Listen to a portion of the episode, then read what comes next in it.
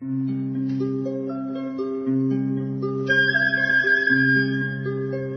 رادیو کودکان دنیا خوش آمدید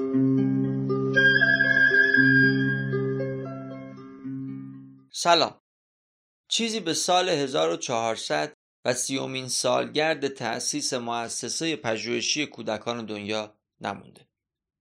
در این نزدیک به سی سال مؤسسه پروژه های بسیاری رو در سراسر کشور سازماندهی کرده. از راه اندازی مدهای آشیه شهر در زاهدان تا کار با جامعه محلی سیزده آبان تهران.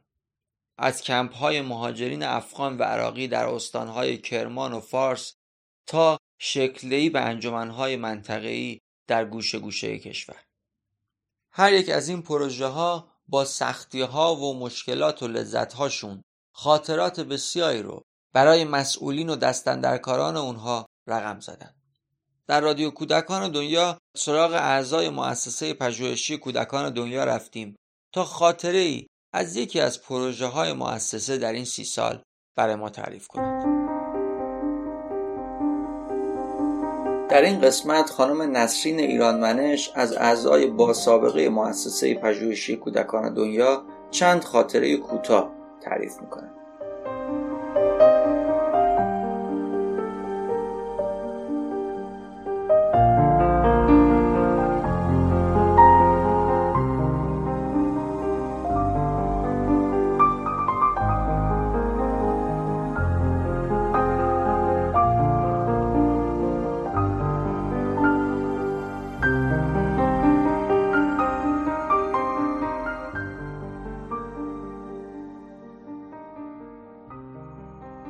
یادم چند سال پیش وقتی که پروژه مربیای سیار مربیای حاشیه شهر زاهدان در جریان بود یه تابستون سه ماه من رفتم زاهدان و با اون مربیا و اون بچه ها کار می‌کردم.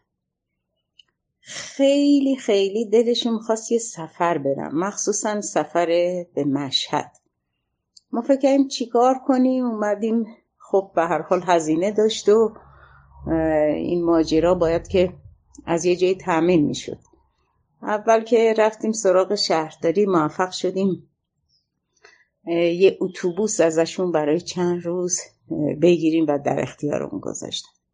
بعد از اون خدا رحمت کنه آقای یوسفی بزرگ و که ایشون کمک مالی فرستادن که بتونیم این دخترها رو ببریم.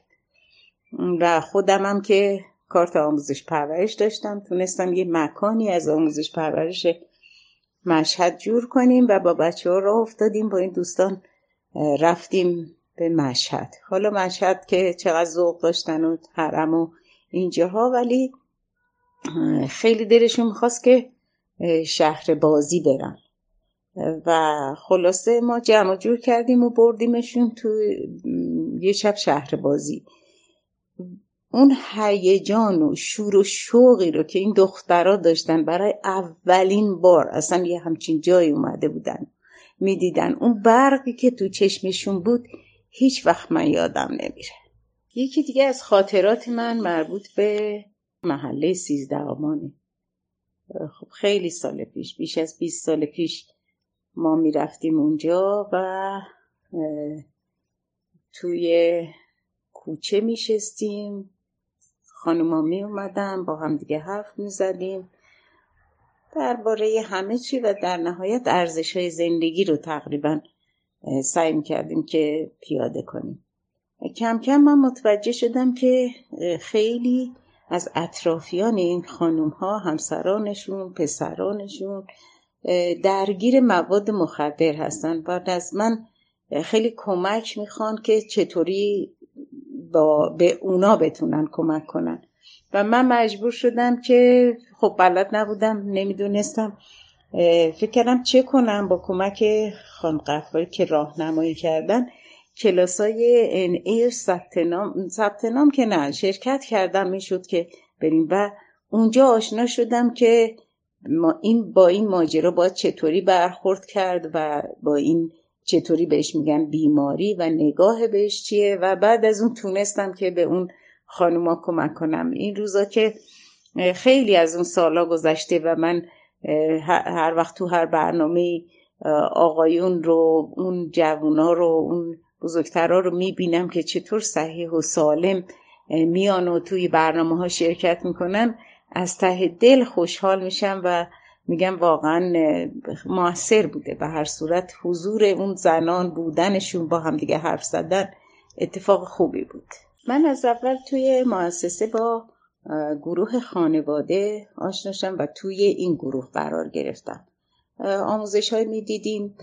بعد از اینکه آموزش ها رو دیدیم و اینا دوستانی که از قبل تر بودن خب به همه جا سفر می‌کردن و آموزشاشون و یاد گرفته رو در اختیار توی شهرستان ها تو هر جا که می‌رفتن در اختیار بقیه میذاشتن.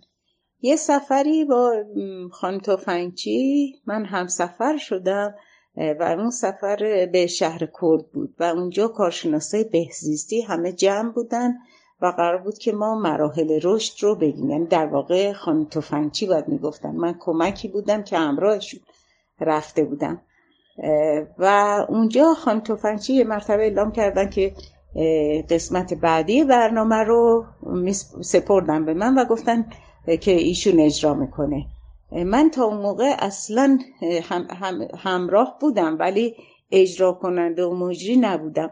تمام تنم میلرزید و واقعا فکر می‌کردم یه هوی در مقابل یه عمل قرار گرفتم و چطوری می‌خوام اینو انجام بدم. به هر حال مطرح شده بود و هیچ چاره ای نبود. خانم توفنچی منو فرستادن بالای سن. و خودشونم رفتن اون ته سالن. و من اجرا کردم اون برنامه رو خوشبختانه به خوبی اولش با هیجان زیاد و به هر حال کم کم مسلط شدم و وقتی اومدم پایین به خانم توفنگچی گفتم که واقعا این چه کاری بود؟ من اصلا گفتیدی از عهدهش اومدی؟ من می‌دونستم می‌دونستم که تو می‌تونی و خیلی هم اتفاق خوبی بود. و واقعا هم برای من اتفاق خوبی بود. انگار اون ترس و نگرانی و دلخورم از همونجا تموم شد و